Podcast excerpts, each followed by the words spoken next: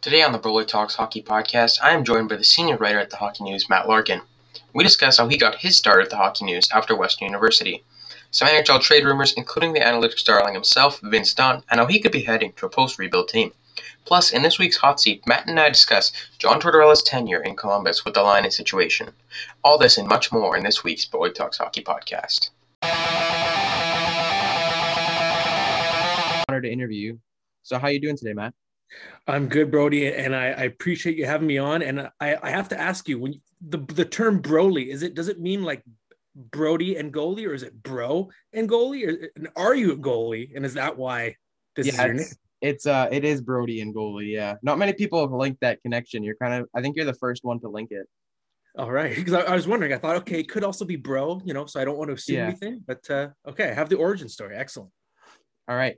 And the first topic I want to get into is kind of how you got your start in sports journalism. Uh, you graduated from Western University and then you wrote at a couple websites before you got to the hockey news. So how'd you kind of, what kind of drove you into sports journalism? Like, was it writing in a high school paper or anything like that?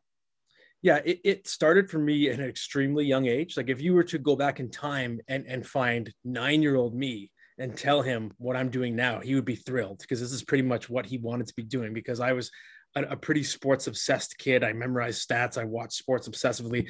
When I played video games as a kid, you know, I was playing NHL 94 on my Super Nintendo and I would, I would call the game. I would be an announcer and I would do full play by play by myself in my basement, just in, just goofing around. And I always kind of dreamed of going down this route. Uh, so that in, in terms of my area of study in school, I, I kept going that way. And uh, at Western, what really I call it my true education. So my degree was in it's a program called Media Information and Technoculture, a mouthful. It's basically media studies, but Western at the time had the only daily student newspaper in Canada. And it's the same place that trained Elliotte Friedman, Steve Simmons, Stephen Brunt. There's been a lot of people that have come from there um, because it's it's a very special it's a special place because it really simulates the actual experience. It's got a full you know hundreds of thousand dollars of advertising budget. It it's it printed at the time up to four times a week, so you experience the deadlines. And I was running a sports section before eventually I was a managing editor, but you really did understand what the job felt like. You were going to you know whether it was hockey games, basketball games, you were meeting those deadlines, interacting with players, coaches, all that kind of stuff. So when the eventually, when by the time I got to the hockey news covering the NHL, it was basically the same job. What I realized was, okay, I've been preparing for this. I've written thousands of stories already, and it's different than the traditional journalism school route. And I do have a degree that's you know sort of like journalism. It's not officially a journalism degree, but it put me down the path to the student paper, which is where I got my real experience, the practical experience. And right out of school, because the Gazette, um, it's not daily anymore, it's more of an online resource now, but it had a pretty good reputation. I had good street cred. So I was able to get hired by Sportsnet uh, coming right out of school. And I was I was writing the, the script for highlights on on this on the, the highlight show, you know, every night, that kind of stuff, operating the teleprompter, uh, all that kind of stuff. And eventually I, I, bounced around over the years, right, and doing different mm-hmm. freelance jobs. But I eventually did settle uh, at the Hockey News. And, you know, they do say it's about who you know. And there was a tiny little connection that helped me get there. So there was one employee of the Hockey News that had a nephew that was my old classmate in high school. And that employee didn't have, he wasn't allowed to even be involved in hiring me, but it still got me in the door. It still got my resume to be looked at. Right. So I did have that little stroke of luck where there was one employee who did uh, have a, a, little connection to me. And I think that kind of gave me the little nudge I needed. And here I am 10 years later. And when you first got at the hockey news, were like, like you're like, what were you thinking when you got there? Like, yeah, this is the job I want to keep doing. I think pretty much um, because it was a real privilege to be, you know, at the highest level, at the pro level, covering the NHL. I started out as an editor, and uh, and this is advice I would give to any intern, anyone in an editing job who who still aspires to write long term.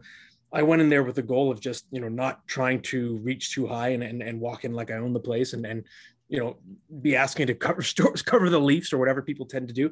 Mm-hmm. I just put my head down and tried to be the best editor I could, I could be. And the ironic part is by doing a good job, it, it eventually helped me get opportunities because you earn the trust of the staff. And then eventually I did uh, cross over to the writing side and now that's where I am. But um, yeah, when I started there, you know, I, I was a longtime hockey news reader as well. And since I was a little kid, one of my dreams was I always I had two big dreams. One was either to write movies, and one was to cover pro sports and, and specifically hockey. So I was there doing it, and uh, I figured, okay, let's let's build a career out of this. I'm at the Hockey News, and I'm not going anywhere for a long time. I hope. And what do you, what would you say is the best part about being at the Hockey News, or just being a journalist in in general? Um, I, I think that especially when you look at what's going on in the world today, you know, obviously in the last, especially in the last five years, and especially in the past year, with all the social unrest and, and the coronavirus, yes, uh, you know, all the serious parts of the world do permeate the job. They do permeate the work more than they ever did. But overall, if you look at the big picture, the bigger percentage of what I do, it's still covering a sport. And I always tell people, you know, even on the worst day, on the most stressful day, it's never not hockey.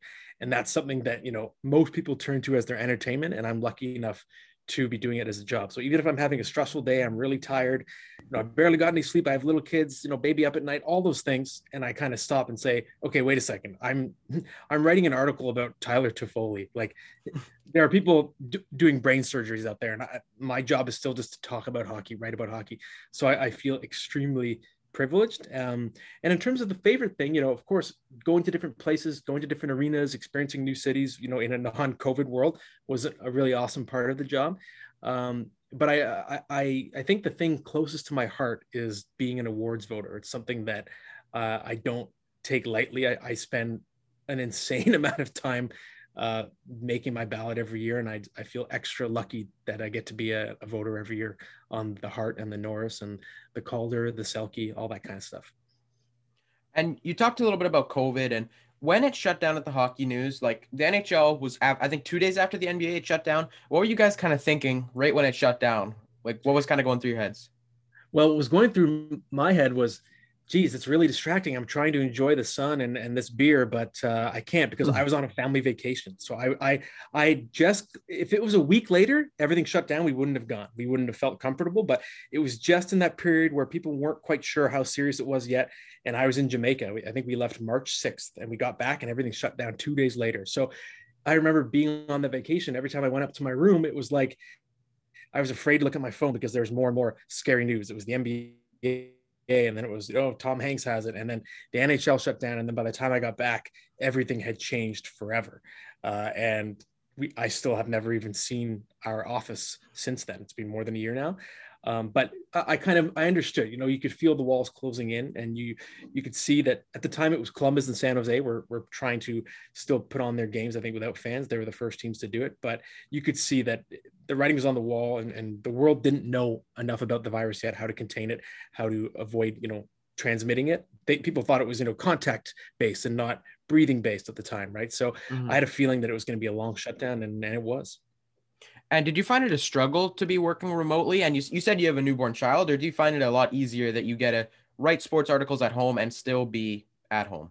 Oh, much, much, much more difficult. Um, I'd say the most challenging year I've ever had work wise, um, because I also have a four year old, and you know, with school shut down, virtual schooling, extremely distracting, and um, yeah, you know, there there are some advantages. You can you can sort of virtually jump all over the place geographically. So, you know, during the playoffs, for example, last year, they're playing games at all times of the day. You can be watching those games and via Zoom, you parachute into any press conference you want to. You're covering, you know, you feel like almost like you can travel anywhere virtually, right? So that's an advantage.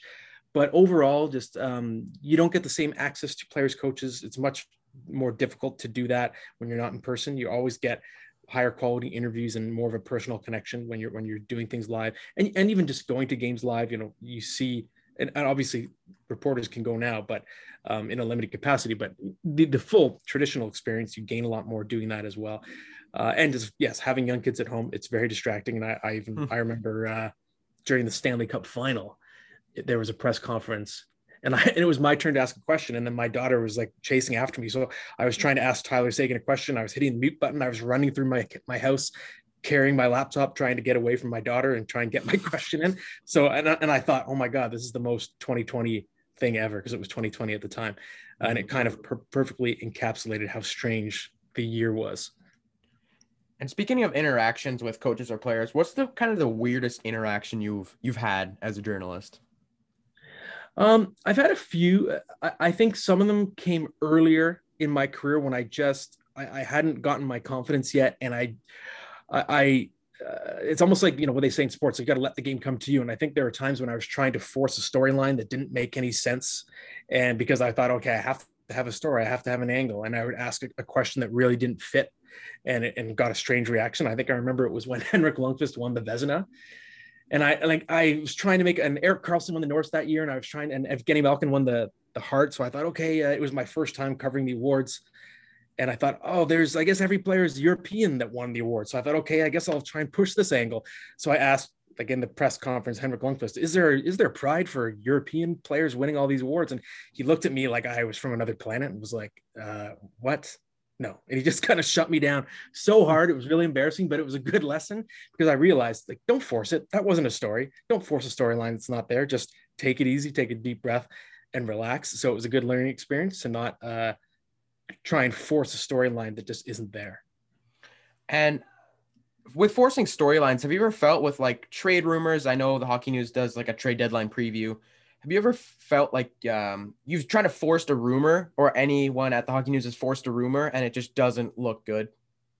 I think sometimes. I think um, you know there are times when you're writing something that you know is going to stir the pot, and I think there's a difference between you know a, a real rumor is is you know when a beat reporter covering a team has a real pulse of a team, or, or you know one of the top insiders is talking to an agent or GM and really gets an inkling that something's going to happen. But I think there's also a difference when it comes to speculation. And and sometimes you can look at things from just a pure hockey perspective. And I've I've been guilty of this. I don't even want to say guilty because I don't think it's necessarily a bad thing. But I might analyze and say, okay, this team should trade this guy. This player would be a good fit for this team. It doesn't mean that he's on the block. It doesn't mean he's going to that team. Sometimes it ends up coming true because it really is a good fit from a hockey perspective. But mm-hmm. what can happen is that can be misconstrued. So you put a story out, you know, the best uh, you know, let's say referring to a certain team, okay, these are some players they should trade for. All of a sudden, that player's name is in the news. It's being shared on kind of news aggregator sites, and it's created a rumor that was really just an idea. It wasn't a rumor, it was speculation. So you do have to be careful. And I think when you put something out there, you have to be really clear in your language if you're just speculating that it's coming from yourself. Mm-hmm. I think it's okay to do that because it's it's analysis. And it's ironic, you know, we're still called the hockey news, but the medium has changed so much because we don't publish the magazine uh, as much as we used to that mm-hmm. we're really we're not first on many things we're not really news breakers we're more analyzers so i almost i kind of joke to myself sometimes that we're the hockey analysts rather mm-hmm. than the hockey news um, and sometimes analyzing requires you to inject a little bit of your ideas into your work and that can create those sort of fake rumors and speaking of rumors, uh, I know a lot of NHL teams lately have been looking for defensemen, and it's kind of a, a rare commodity. And one of the ones I've taken a look at personally a lot is Vince Dunn. Um, being from Winnipeg and around there, he's been linked it not really linked to Winnipeg. I just think he'd be a great fit. So, what are your kind of thoughts on Vince Dunn? Like, do you think he's a good top pair guy or a shutdown defenseman? What are your thoughts on Vince Dunn? Well, what's interesting about Vince Dunn is that we don't really know. Um, he's really talented. We know he's a good puck mover, and analytically, his numbers have been tremendous since his career started, but he's been extremely insulated. He's played often bottom pair minutes. He's been starting his shifts often in the offensive zone. He's been against the weakest competition. So he's really just beaten up on great matchups because he's been on, you know, a team that won the Stanley Cup, a great team. I think he's really good, but he's never really been put to the test until recently, just in the last month or so, he's starting to finally play a lot more. You're seeing him get, you know, 23 minutes in a game, stuff like that. Um, but I think he's absolutely an attractive trade target. You know, you're going to have to work out a new contract with him as an RFA, but um, I think he has a lot to bring to the table in terms of his puck moving ability. I think long term, he's kind of blocked on the Blues because Torey Krug is in the role that would be Vince Dunn's best spot long term, you know, as a maybe top pair or at least top power play quarterback. And, and that's what Torey Krug's game is. That's that's you know his main strength. So there's a bit of a redundancy there. Um, based on that, I do wonder if the Blues would consider making him available. And you know, you're trying to get your roster figured out for the expansion draft as well. Um, so I, I, do think there would absolutely be a market for for Dunn. I think the Blues, you know, they don't have to move him because they they fashion themselves contenders if they can get healthy enough this year, and they could still use Dunn, especially if there's an injury, then he's your you know your power play quarterback. Mm-hmm. But there are plenty of teams that need help on that left side. I think the Jets, you know, it was more the right side of their blue line that got ravaged last summer, of course, mm-hmm. when they mm-hmm. lost Byfuglien, Tyler Myers, Jacob Trouba. But overall, their D corps, this is a team that I think can be a Stanley Cup contender, was a high end contender a couple years ago. Um, but I think they need some more genuine top pair defensemen or top four defensemen. I think Josh Morrissey's regressed a little bit in the last year. Um, and I think, you know, Ville Heinola has got really good potential long term, but if we're talking right now, I think Dunn is someone who could come in and help them and improve their mobility a lot uh, on the left side. Mm-hmm. Uh, I think to me, the best fit for, for Vince Dunn is a team that's like kind of rebuilding, but getting close to the end of the rebuild stage and, and slightly on the upswing. So I, have said this before. Um, I think the LA Kings would be the type of team that I think should take a run at Vince Dunn because that's a mm-hmm. team that you know they got a great prospect pool. They're getting better, uh, and they're they're threatening. They're flirting with playoff contention this year, but they don't have enough mobility from the back end. Um, they have it on the right side from Drew Doughty, who's having a really good year, uh, but overall, I, I think they could use a lot more just sort of dynamic talent back there, and Dunn would be a perfect type of player. I was just it was just going through my head when you said like a team that is coming out of rebuild. I just wrote down LA Kings, like that's the team that I'm thinking of. And yeah, exactly. They're short on left-handed defensemen because you got guys like Sean Walker and Matt Waugh even who could be long-term right-handed defense. But you look at the left side, they're really shortened. And what do you think would be a fair value for Dunn? Like would it be a first and an A plus prospect, or what do you think kind of the Blues would want? Uh, I don't necessarily think both because Dunn is still relatively unproven in terms of being handed a major role, but mm-hmm. maybe it's, you know, a good prospect and a second or a first and that's it, something like that. So maybe one or the other, but I think both would be a pretty steep ask. Um, but the good news is, you know, it's not like he's a pending UFA. He's not a rental. He's under team control. So you're, you get him for next year and beyond. Um, but I, I think, I think that would be a fair guess. I know there's been debate over whether he's worth the first round pick.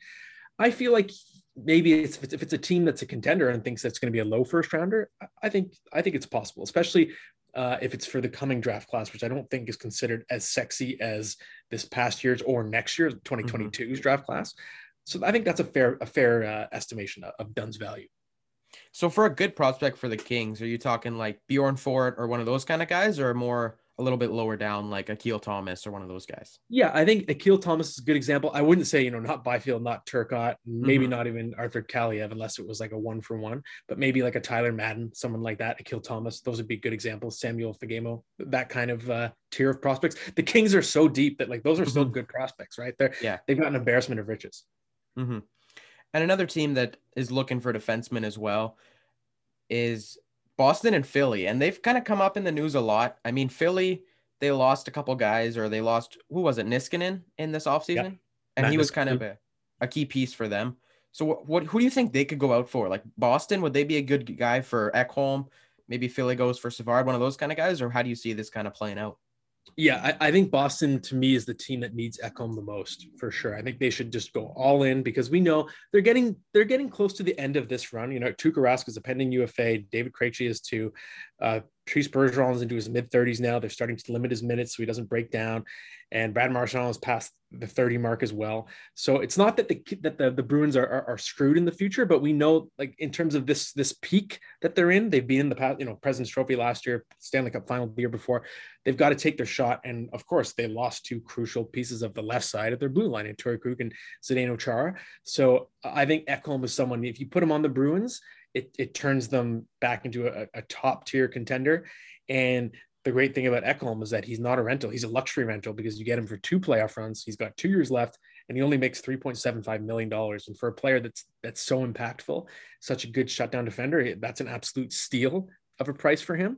So if I were the Bruins, I would just I would be tripping over myself to try and get Ekholm. And I think yes, Savard's a good example for Philly. I think they need someone who on that right side can be sort of a middle a middle pair guy who can play a physical game. And it's strange what's happened to the flyers this year because last year they improved so much defensively. And, and i think you know niskanen was probably a big part of that not just because of his own play but i think he was a good mentor for the young defensemen like travis sanheim and philippe myers and, and ivan provorov. Um, so to bring in another veteran guy to stabilize that group would help. I know they did sign Gustafsson or Gustafsson in the offseason but he's an offensive guy right? He's not going to be mm-hmm the, the, smack you in the mouth shutdown guy when when you're trying to protect the lead. That's just not who he is. Mm-hmm. And with we talked about Nashville a little bit, Ekholm, and they're kind of like they're in a weird phase where everybody is in the everybody that you hear from Nashville is in the news and they could be traded. I know Toronto's been linked to Granlund and Forsberg. Do you see Nashville going on like a full out? They're just selling everything this season, or do you think they'll wait a couple years yet?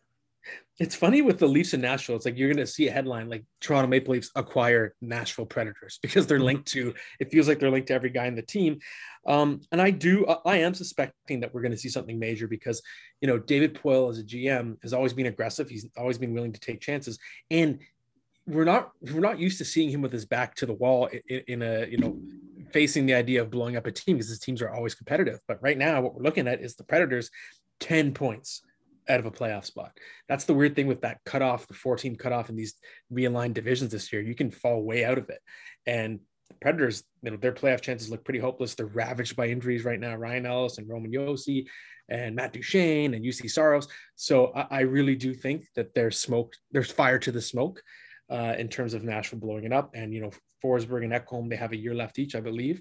Uh, mm-hmm. Uh, but that just makes their trade value that much higher. And Forsberg on a team that's not scoring, he's somehow having a, really good year, probably on pace for the best year of his career. So his trade value is high. Mikael Granlund, of course, is a rental. In terms of the Leafs, I think all three of those players, and those are the three, the, the main commodities at Nashville, right? I think all three of them would have appeal. Um, and the Leafs, kind of like Boston, they're a team they've got to take their chance. They finally are. they're in a division where a Canadian team's going to make the Final Four. So I think I think they have to do whatever it takes because you're going to have Freddie Andersen, a UFA, Zach Hyman, UFA. We don't know what the Leafs are going to look like next year. This is probably one of their best chances to take a shot. So um, Filip Forsberg would be a really good fit for them. Uh, Mikael Granlund, maybe even more so. He, I think Forsberg is a better player, but Granlund can play center and the wing, and the Leafs could use a third line center because they're they're using Joe Thornton and Jason Spezza as wingers primarily right mm-hmm. now. So I do see a lot of fits, and if I were to predict um, who the Leafs get, I, I think it's a fair guess to say they will get at least a Nashville Predator mm-hmm. at the trade deadline or leading up to the deadline. The other the other thing, and it was James Mirtle of the Athletic that pointed this out this week, is you know the Leafs are so far ahead in the North. It's very advantageous because this year um, the teams in the North have a big disadvantage for trading because the, the 14 day quarantine. But if mm-hmm. you're the Leafs, you can afford to wait for someone who comes over if you acquire him soon because you're already very comfortably in a playoff spot. Mm-hmm.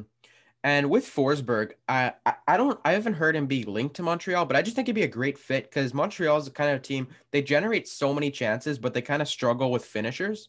And Forsberg's kind of a great finisher. Do you think Forsberg could fit into Montreal?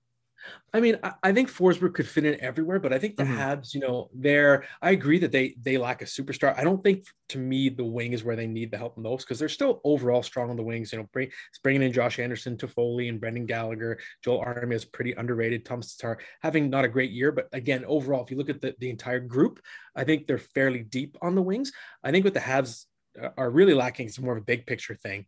I, I, they don't have a true superstar center. They're deep at center, and you know, I've said before, Nick Suzuki, people say he might be the next Patrice Bergeron. And I say, yes, exactly. The next Patrice Bergeron, not the next Sidney Crosby.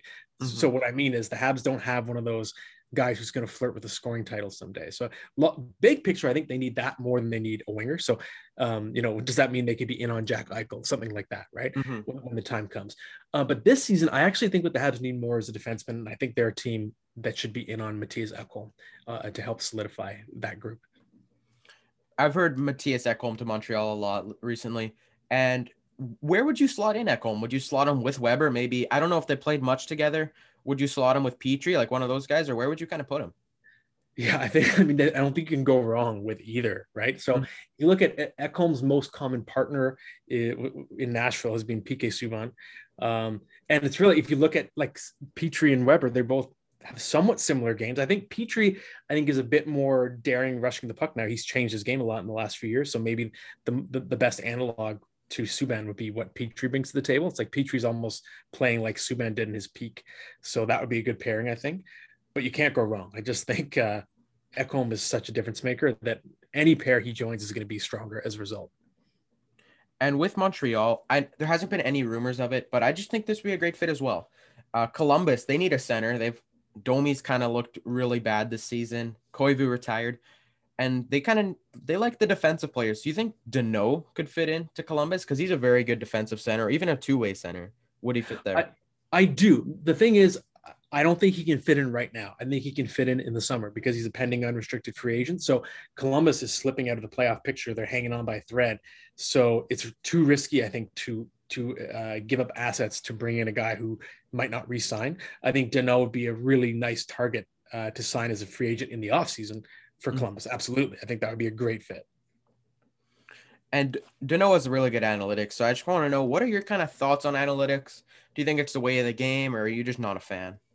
Uh, I, I think I, I definitely fall much deeper on the analytics side than not, right? So if you look at mm-hmm. most of the work I do, I, I dip into analytics as a way to illustrate certain things. But I think we're we're in a place now, and I kind of find this is the case in the entire era of social media where everything is so polarizing and people aren't really allowed to have moderate opinions on subjects. And it's like you're either diehard analytics and you're posting charts nonstop, or you're an old dinosaur who does who hates analytics and is dumping on it and you know only believes in the eye test and you're constantly feuding. But i think it's okay to exist between the two. And i don't think many people do. It seems like you're always lumped in with one or the other.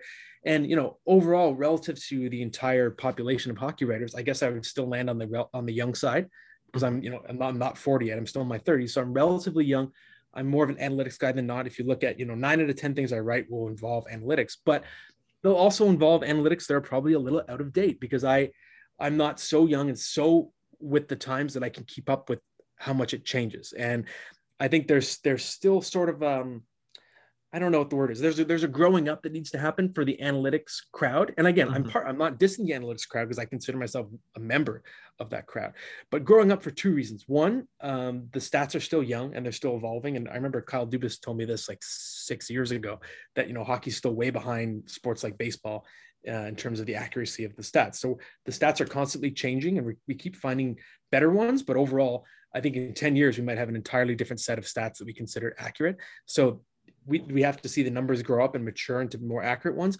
And I think also just the way that the community carries itself, um, it, it locks people out. And I think that there's a temptation to to just you know kind of point your finger and laugh at the oh look at the old guys that don't get analytics and i think there's a brashness kind of a rudeness sometimes um, in terms of how the analytics crowd can treat people who don't buy into it. And I don't think mm-hmm. it helps.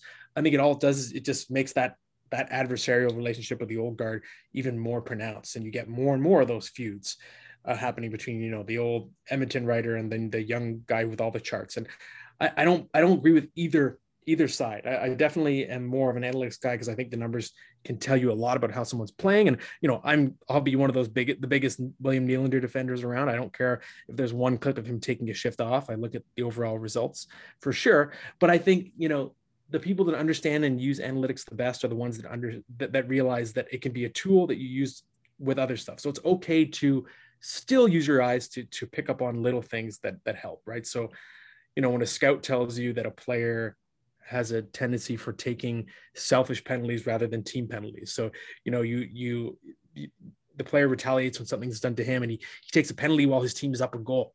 Or the player sticks up for a teammate who got hurt. Like that's still a useful trait. It's not analytics, that's more eye test, but it's something you can add to an overall player's kind of scouting report that gives you a, a, a better overall picture. So yeah, I'd say long story short, I'm definitely pro analytics. I'm an analytics guy. If, if there was an old guard person, they would say, "Oh yeah, you're you're one of those analytics kids." But if an analytics kid talked to me, they'd say, "Oh, you're a little behind the times there, Larkin. You're you're using the wrong stats." So mm-hmm. I think I fall kind of in between the two categories. So for old stats, you mean like you probably use Corsi a lot then? Yeah, I still use Corsi. I don't use it nearly as much as I as I used to, but um, you know, I it's like I still I get most of my stats from natural stat trick because I think mm. it's just very clean and easy to read. But most people would say, well, you got to be on evolving hockey because they have the RAPM, and I, am not, you know, I'm, I'm, not a member, so I can't get those stats that easily, yeah. right? So I think, okay, I know I can still glean a lot by looking at a player. You know, how many shot attempts are you getting per 60 minutes? Are they high danger attempts? Are they are they high or low quality? What's your expected goals? It's not perfect, and I know there are better stats out there, and I I take a little longer to catch on than the people that are right at the cutting edge. But mm-hmm. I still think you can you can gain a lot uh, from those numbers. They still give you a more uh, they paint a better picture of, of how big or, or small a player's impact is.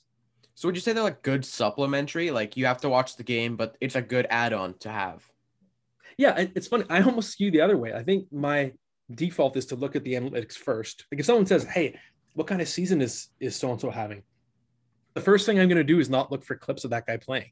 The first thing I'm going to do is look at his analytics. So I, I do land that far on the other side and I say, oh, you know, like I wrote something today. It's like, oh, Dustin Brown's having a great year. And I look in his analytics. I'm like, eh, not really.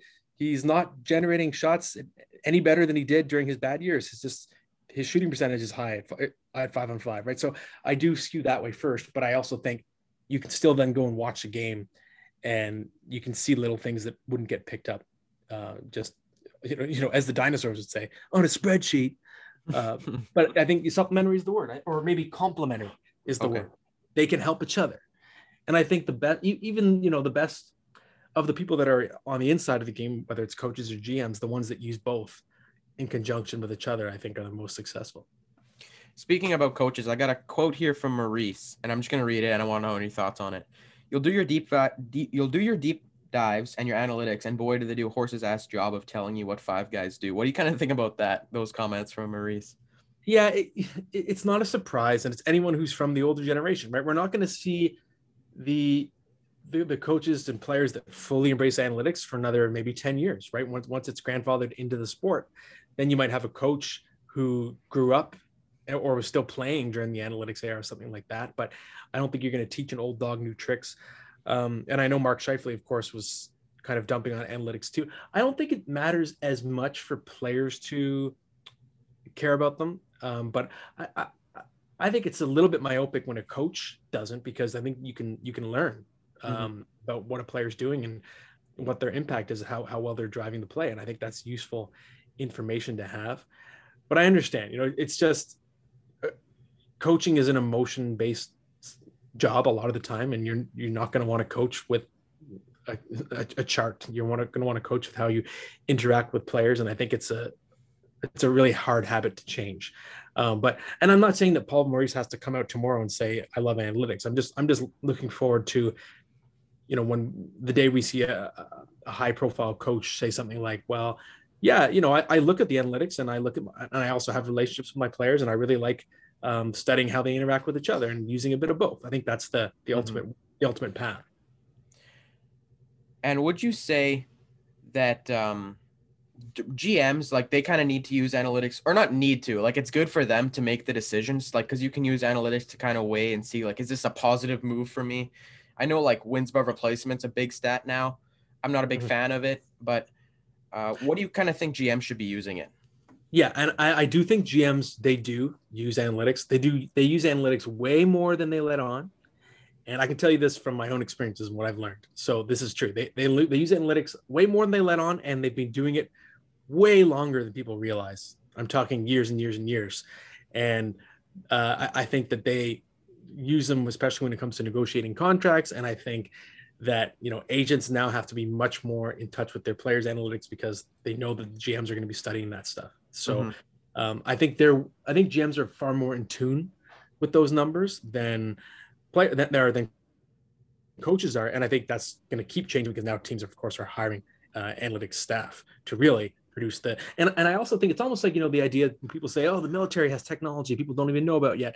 I think that teams have analytics that people don't even know about yet because they can just put so many resources into them. And I think it was Kyle Dubas that has said something last year. I think he was referring to Cody Ceci, but it would, you know, because Cody Ceci is, is a, a popular analytics whipping boy. And I think Dubas said something like, well, you know, the numbers that, that no one else has, our analytics tell us that he does a lot of things that people don't realize are good.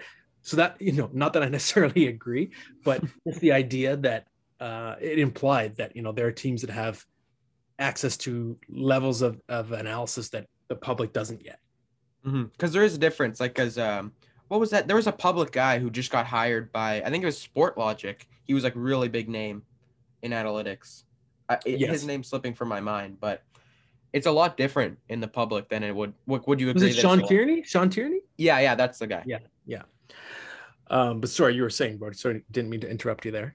No, no, no, it just slipped my mind there. But um, yeah, I was just getting into analytics, and I was I loved charting hockey's website, and then I was reading it, and then like a day later, he gets hired by Sportlogiq, and his site shut down. So I'm like, oh, that sucks. But Yeah, that's been a pattern for the last like five to ten years. Every time that there's someone gets to the top of the pile, uh, in terms of having a good analytics site, they get snapped up by a team, and then you have to start looking again for the best site. It's frustrating.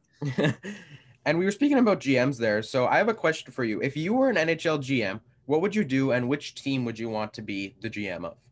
Ooh, that's a good question. Um, well, I'm a big believer of. Um, I'm not going to say I'm a proponent of tanking, but because you know you have to do it right. But I, I'm I'm really not a fan of living in the murky middle. So what I would not do is say, for example, what the Calgary Flames are doing. You know, limping along. They've won one playoff series since, or, or, or yeah, one playoff series, I think. And if you don't count the plans, one playoff series win since 2004. They're always kind of decent. They're spending a lot of money on veteran contracts. They're limping along, but they're really not a threat to win the Stanley Cup. That would not be my style at all. I would be uh, much more extreme. Uh, I would be, you know, tanking hard uh, to try and load up on picks. I'd be kind of like the, the, Houston Astros, I think. Uh, extreme tank and then load up and be strong, possibly for a long time. I hope. Uh, and obviously, you can't, you know, you can't always tank the because people try to use stories like look at the, what the LA Kings did in Pittsburgh and Chicago, you know, in the 2010s. But for every LA, Pittsburgh, Chicago, there's also an Arizona and a Columbus. Like there are teams like that that they always had high picks too, and they couldn't mm-hmm. get they couldn't emerge from the depths, right? So I think you do still have to eventually start peppering your roster with with players who know how to win, because otherwise your your culture, team culture gets comfortable with losing. So I wouldn't want to tank forever, but I, th- I still think you have to be bad to be good in today's NHL. And, and it was Ken Holland that told me this. You know, he said in the salary cap era. The key to winning, you have to have really good players who are still on their entry level deals. So it's more of a young man's game, and you need to have elite players that are taking your team far when they're still making nine hundred twenty-five thousand dollars a year, right? So mm-hmm. I think that's a crucial part of the rebuild, and you, so you try to do it within a few years. But it is about tanking, getting really good players that you pick high in the draft that can go right to the NHL at a pretty young age, be really dominant within their first three years of the league, and that's sort of the pattern I think. Um, so that's sort of how I would um, that would be my management style. I'd be extreme and aggressive. And so I know there was a second part of the question. I can't remember what the second part was. Which team would you take take over, and what would you do? Oh, well, it's it's tough. Okay, so is it, you you could say you know um, you could you know I would, I would take over the LA Kings because they're you know they're rebuilding. They have lots of prospects, but I, I think for, for for the sake of the discussion, I think it's got to be uh, I got to be starting from square one to see what I can really do. So give me the Buffalo Sabres all day, baby. Uh, I, I, think they're just an absolute tire fire, I, and I feel horrible for that market because I always say this. I think Buffalo's. I, I consider Buffalo the pound for pound champ in terms of uh, passion of hockey market. This is a team that is going to miss the playoffs for a tenth year in a row. That's going to tie a record. Yet every year, seemingly every year, they're at the top of the TV ratings in the playoffs. So they're they're leading the TV ratings as a local market, even though their team isn't even in the playoffs. That just shows how passionate that market is. They deserve a winner. So I would want to help. And I just think it would be a fun challenge trying to figure mm-hmm. out how to how to save that team. So if you were GM, would you move Eichel and uh, Ristolainen, like those kind of guys? Uh, I think I probably would. I think you'd have to start over. And I think Eichel, you know, he's what is he in his sixth year in the league now? And um, I, I think he's gotten too used to losing, and I think mentally he's, he might be checked out um, and needs a fresh start. And it's a risky thing to do because you you know sometimes you get a really great return when you trade a superstar, but often you you get the Joe Thornton trade where you get you know Wayne Primeau, Marco Sturm, and Brad Stuart, and mm-hmm. it's entirely possible that you get that for Eichel. But I still think it's run its course with him in my mind. Um, but the, the number one thing I would want to do if I was GM is beg ownership to hire a, a, a president of hockey operations because you need a buffer between the Pegulas and the GM. And I think that's the biggest problem in Buffalo right now. They don't have hockey ops, a hockey operation guy. They don't. They had Pat. They had Pat LaFontaine for like uh, 17 minutes, and then he quit. so I, I, think that's oh, the number one problem. You have ownership that's too hands on, and uh, they have no problem spending money, but mm-hmm. they have a history of spending money on the wrong people, whether it's Ville Leino or Kyle Okposo or Christian Ehrhoff or Jeff Skinner or mm-hmm. Taylor Hall. It just seems to always land uh, in the wrong place. So who would you throw in as a hockey op? Like, do you know any free agents that you want to pick up as a hockey operations guy? Well, typically, you know, it's not always the case, but the way the way teams do it um, is they often have you know a former franchise great. So it's like you know, do you try to bring in like Dominik Hasek? But I think what I would do is uh, I would try to poach I would try to poach Brendan Shanahan because I think he's a good example of someone who he he came in when the franchise the Leafs were a laughing stock. They were an embarrassment, mm-hmm. and he didn't just t- change the team. He changed the team culture. You know, he did things like properly retiring players' numbers. Just the, the entire way that franchise is operated, top to bottom, changed when Brendan Shanahan came. So to me, he he's the template of someone who understands how to just gut an entire franchise's culture not just the on ice product. So I would just try to poach him, steal him from the Leafs, and say, "Hey, do you want a new challenge?" Mm-hmm. All right, and moving on to the segment I call hot seat, where I, I put like someone in hockey operations, whether it's head coach, GM, it's usually a head coach. I put him on the hot seat, and this week I have John Tortorella.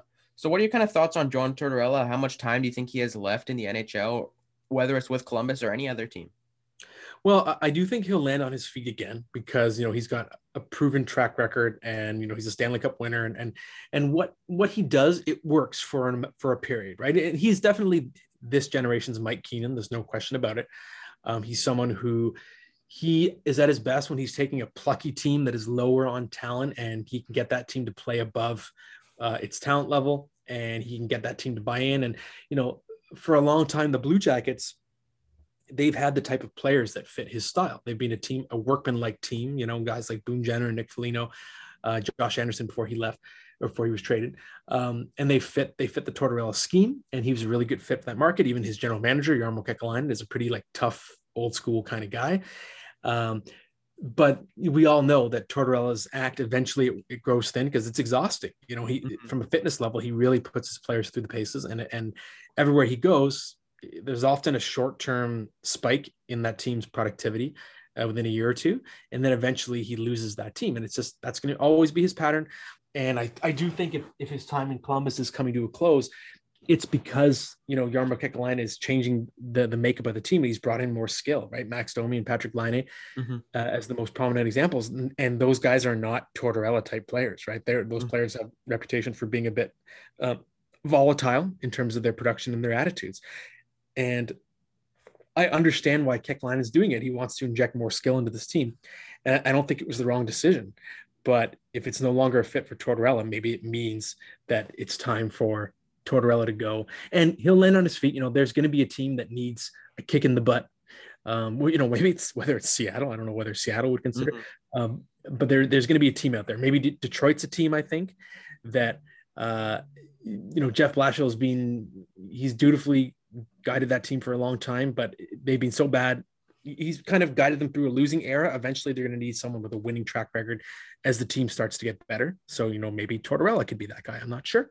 So I, I don't doubt that hockey loves to recycle its personalities. So mm-hmm. if Tortorella still wants to have a job, he will. Only a matter of time.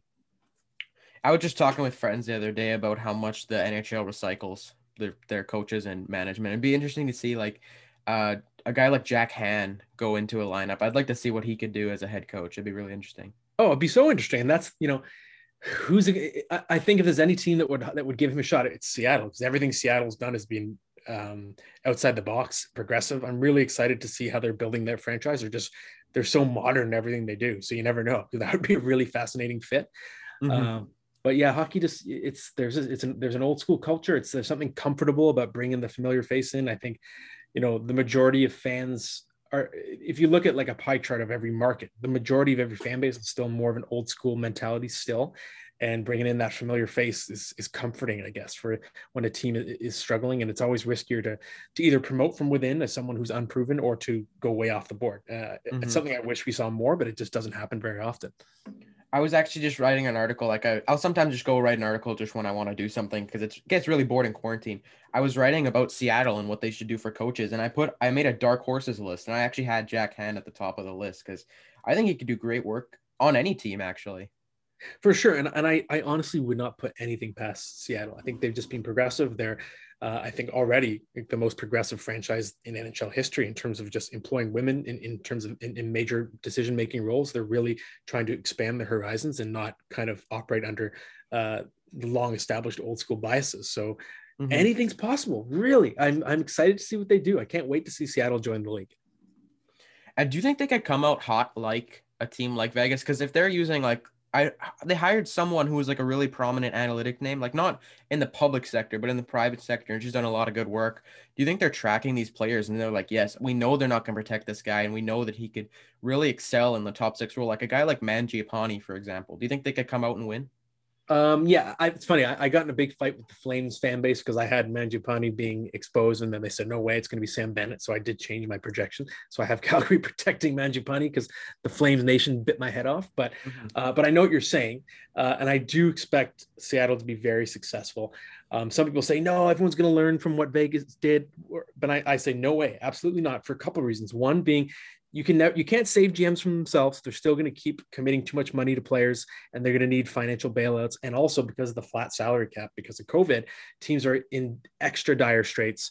Last I checked, it was like half the league with LTIR was projected to be over the cap, and teams are going to be desperate for help this summer. They're going to need to make those side deals, just like uh, every team or so many teams did with Vegas.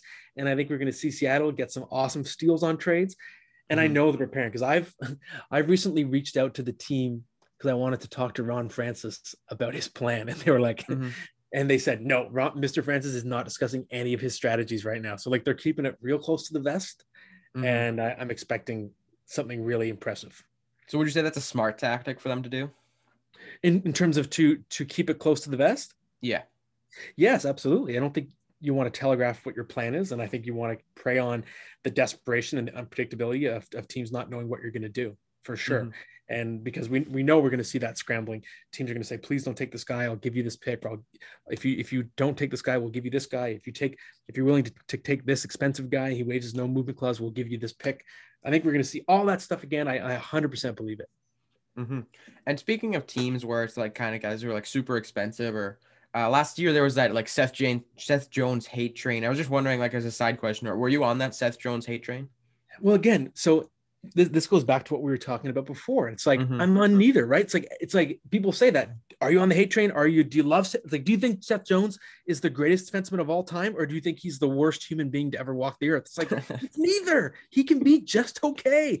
He's still a very good defenseman. He's big. He's got a great wingspan. I think that some of the shine has come off him in recent years. If you look at the deeper analytic numbers, he's not as dominant of a shutdown player as he's perceived to be. So he's somewhere in the middle, and not enough people are willing to say that. It's okay to say something is just okay. And I, mm-hmm. I always compare it to the movie Joker. When Joker came out, people are people are like, "Oh, this is." This is an amazing performance by Joaquin Phoenix. Oh my, it's so good. And other people are saying, no, this is a horrible movie. It hmm. promotes incels and it's a ripoff of Taxi Driver. And I say, it's neither. It was definitely a ripoff, but it was a good performance. Eh, it was a seven. And that's kind of how I feel about Seth Jones. it's okay to have a moderate opinion.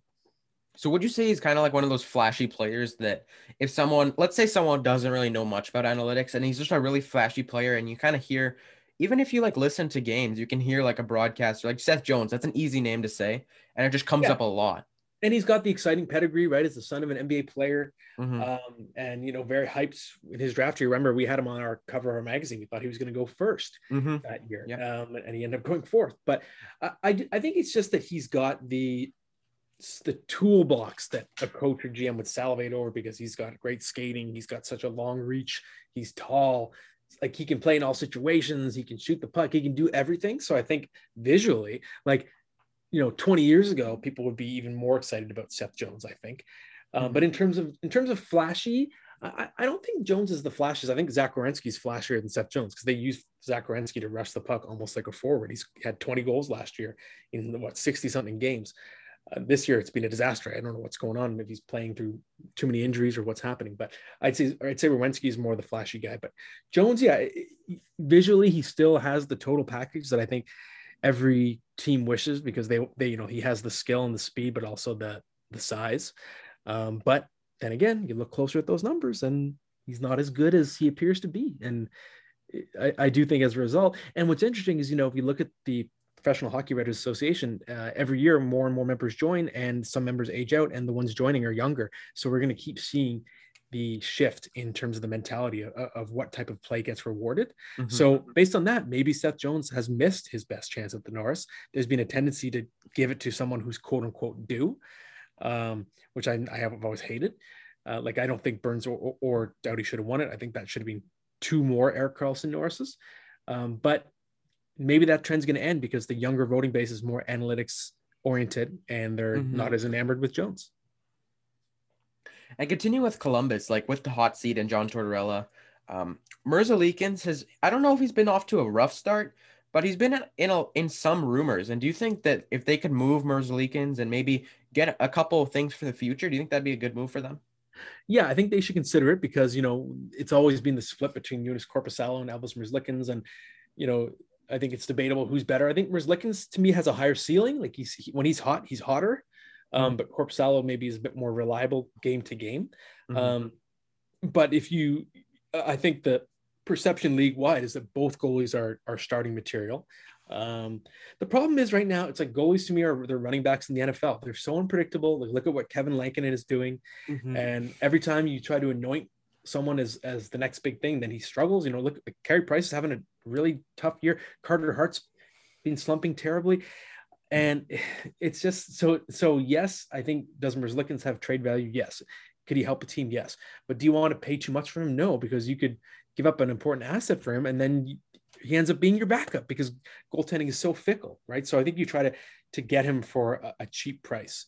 You know, whether you trade someone who needs to change change of scenery or a mid range pick, maybe it's a third round pick, something like that. I would mm-hmm. do that to get Merzlikins, but I wouldn't overpay. Okay, yeah. And with with Columbus, do you think that if they lose a couple more games, they're currently on a three game losing streak, if I'm not mistaken. Do you think if they lose the next couple games, they'll consider firing Tortorella? I think you have to consider. Yeah, I don't I don't know 100% if it'll happen mid-season, but then again, mm-hmm. things are so nuclear. They go nuclear with Tortorella. Maybe it has to go that way because, you know, I think Jarmo Kekalainen has been extremely loyal to Torts, and like I've said mm-hmm. already, you know, mentality-wise, they're they're kind of kindred spirits. But if you look at the comments coming from Patrick Laine, you know, after the last game too, it's like I just don't know when things go sour with with Tortorella in a room, they go really sour really fast, mm-hmm. and maybe the situation becomes too toxic. So you could be onto something. Maybe a few more losses, and they have to decide to part ways. Yeah, and if you look at like from Kekalainen's position, like you've given away. I, I don't know if you consider Dubois a superstar, but you've kind of given away a, a somewhat of a star player, and you get Laine, and he's getting benched. At what point does it become? Why are you not playing these superstars and why are you benching them? Yeah, and, and I've said it before, you know, yes, Laine is always going to be streaky and, and it's always been his tendency, but it's like if you're Tortorella, you know, you have a you have a fine Italian sports car. Why are you and you're getting mad at it because it's not going off-roading in the mud? Well, that's not what it does. right? It's that's not how the vehicle performs. And you know what you were getting you know when you when you got it everyone's saying wow you got the the fastest sexiest sports car on the market. And then Tortorella's like well it doesn't matter. I don't care if it gets dented. I'm just going to drive and i'm going to take it into the forest and drive it through the mud with a bunch of trucks. And then i'm going to and then if it doesn't if the if the if the sports car has bad traction i'm going to kick it and and i'm going to bring it to the mechanic it's like well what are you doing? That's not what it does. So embrace what patrick patrick Laine is and let him do his thing that was a perfect analogy there. I, I oh man, that was great. and if you look at some of the numbers, like team numbers, I was looking before and I wrote them down. They're 25th in the power play, 28th in penalty kill, they're 15th in expected goals against per 60, and they're 30th in expected goals for per 60. So you think they kind of move if they're gonna move, make moves, move for like a star forward or someone who can actually put up some points or generate some chances? Yes, and I think you know that's why they got Laine and Roslovic and Max Domi because last year they were one of the elite defensive teams in the league, uh, and they just were having trouble scoring, right? And so they thought, okay, we need that complementary center to Dubois. But now, you know, Dubois gone. Now they're completely gutted up the middle. They've got nothing up the middle in terms of their long-term plan. So they absolutely need, need to to start over uh, in terms of just building some better offensive players at center. What's concerning this year is that you know, with those numbers you just you just gave me, mm-hmm. they're only mediocre defensively too. So that part of their game is slipping as well. And to me, what you're seeing is I think the franchise kind of just crumbling. And and I do wonder if if they're suddenly and it's fun. I thought this is I thought this team was a Stanley Cup final dark horse going mm-hmm. into the year, but their identity is completely kind of crumbled and they're not really doing anything well. So mm-hmm. I wonder if you have to go backward to go forward and kind of blow it up a little bit. Yeah, because if you look at the past couple years, they've lost a lot of good star players leaving the city. Like even Josh Anderson leaves Columbus and he's not injury ridden this season and he's looking really good. Panarin right. goes to New York and like that. And their captain, Nick Foligno, is a pending unrestricted free agent. Laine is a restricted free agent. David Savard's an unrestricted free agent. So there's a lot of uncertainty looming for other members of their core right now, too. Mm-hmm. And would you say they go and they move from Savard? Do you think they can get a solid piece for Savard? I think so, yes, because um, he's just got that, you know, again, this is more the old school crowd, you know, because he can play a physical game, he can block shots, he plays that grinding style that I think plays better in the playoffs in the regular season. He can play top four minutes, he can kill penalties, all those things that a coach, an old school coach that doesn't even look at analytics is going to want.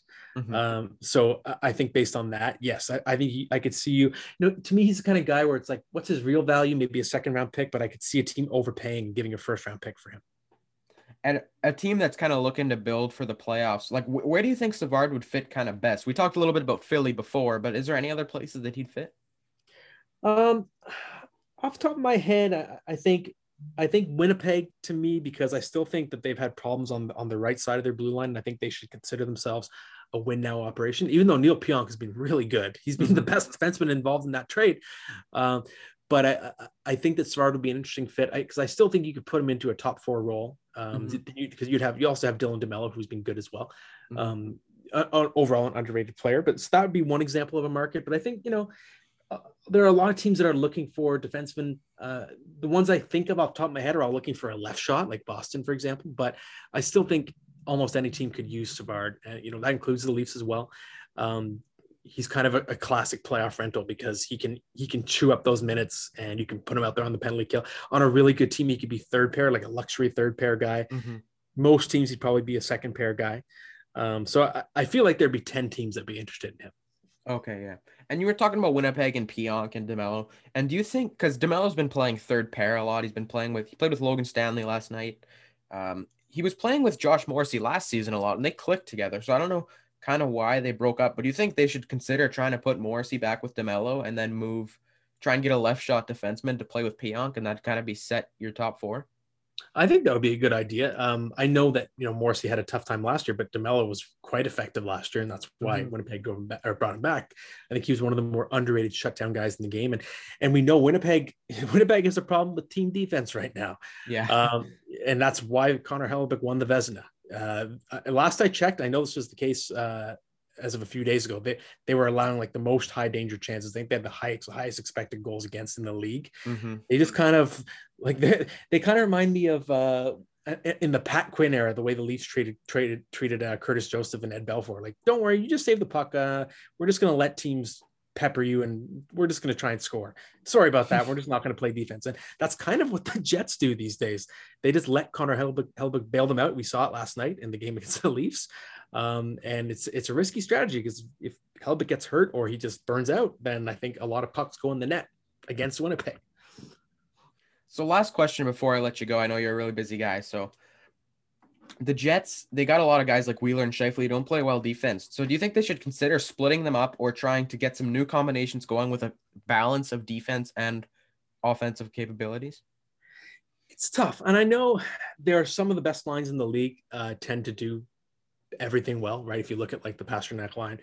Um, but I'm okay with the idea of a line that just is really, really dominant offensively. It's more just a matter of do the Jets need to bring in more bodies? They need to bring in more depth, and uh, it's hard because they're still a pretty deep forward group, but maybe they're not all defensively conscientious enough. And I, I, I see the Jets as a team that, you know, if I'm Kevin Cheveldayoff, I, I think I'm willing to take risk and you know whether it means trading a prospect like Kristian Vesalainen um, I would go after some upgrades because this is for every team in the North. This is a unique opportunity where you know there's going to be one Canadian team in the Final Four. And if you look at the Jets core, you know they're not that old of a team, but you know Blake Wheeler is getting up there, and I, I still think that they're, you know, they're not. I don't want to say they're near the end of their run, but they're kind of right in the the sweet spot when they should mm-hmm. be going deeper into the playoffs. But I think it, it, it's going to require a little bit of regression. And uh, Kevin Cheveldayoff has been mostly. Um, a conservative GM. He did finally go out and get Paul Stastny at the trade deadline a couple years ago. They brought him back. I know, of course, he made the Dubois trade. Um, so he's showing signs now of, of being willing to take more chances. And I think he understands that this team is kind of in its win now window. All right. Thanks so much for coming on. Great interview for everybody. Go check out Matt Larkin at the Hockey News. It's actually a great place for hockey resources. I know I've always looked there first for analysis before I like before I could make my hockey mind up and I could think of what actually happens. I'd look at hockey news and then I'd think a little bit and I'd kind of it it was a great resource for me and I still read them a lot. I got like three binders or like three baskets full of hockey news magazines. So you do great work, Matt, and thanks for coming on the show. Thanks for having me, Brody, and thanks for the support as well. If you enjoyed this week's episode of the Broly Talks Hockey Podcast, make sure to subscribe to us on YouTube and leave a five star review on Apple.